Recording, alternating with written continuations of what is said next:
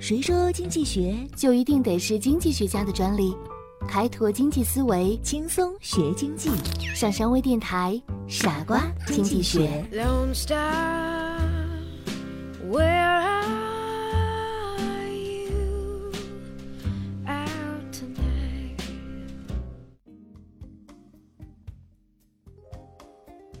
欢迎收听今天的傻瓜经济学，我是上山。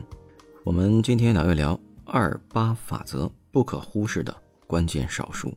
一八九七年，意大利经济学家帕雷托偶然注意到十九世纪英国人的财富和收益的模式。在调查中，他发现大部分的财富流向了少数人。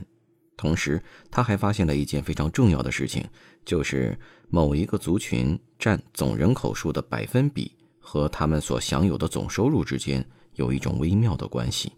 他在不同时期、不同国度都见过这种现象，不论是早期的英国还是其他国家，甚至从早期的资料中，他都发现这种微妙关系一再的出现，而且在数学上呈现出一种稳定的关系。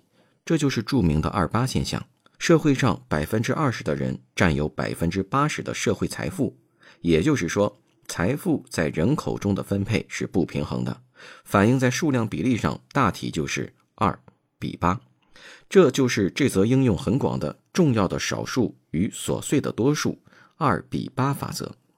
二八法则也叫帕雷托定律，是经济学上的重要法则，全称叫八十比二十效率法则。二八法则则可引申为，在任何特定的群体中。重要的因子通常只占少数，而不重要的因子则常占多数。如在某个单位之中，百分之二十的人通常代表百分之八十的人的发言权。在销售公司里边，百分之八十的销售额是由百分之二十的商品带来的。在经营上，总是百分之二十的企业控制百分之八十的市场。在商品的营销中，商家往往会认为所有顾客一样重要，所有生意、每一种产品都必须付出相同的努力，所有机会都必须抓住。而二八法则恰恰指出了原因和结果、投入和产出、努力和报酬之间存在着这样一种典型的不平衡现象：百分之八十的成绩归功于百分之二十的努力。市场上百分之八十的产品可能是百分之二十的企业生产的，百分之二十的顾客可能给商家带来百分之八十的利润。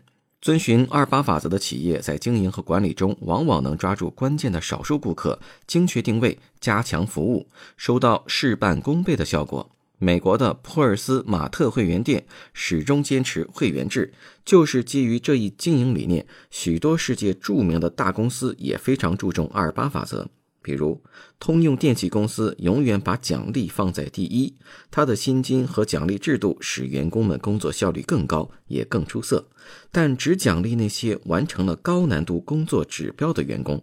摩托罗拉公司认为，在一百名员工中，前面二十五名是好的，后面二十五名差一些，应该做好两头人的工作。对于后二十五人，要给他们提供发展的机会；对于表现好的，要设法保持他们的激情。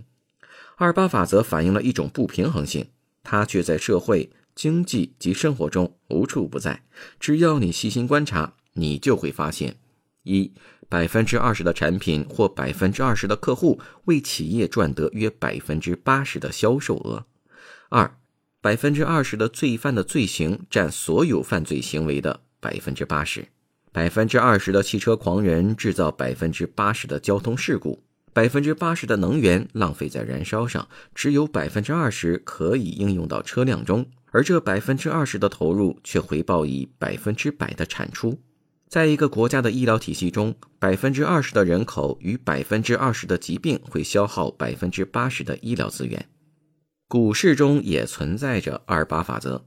股市中有百分之八十的投资者只想着怎么赚钱，仅有百分之二十的投资者考虑到赔钱时的应变策略。但结果是，只有百分之二十的投资者能够长期盈利，而百分之八十的投资者却常常赔钱。以上就是本期的全部内容，感谢你的收听，我是上山，咱们下期节目再见。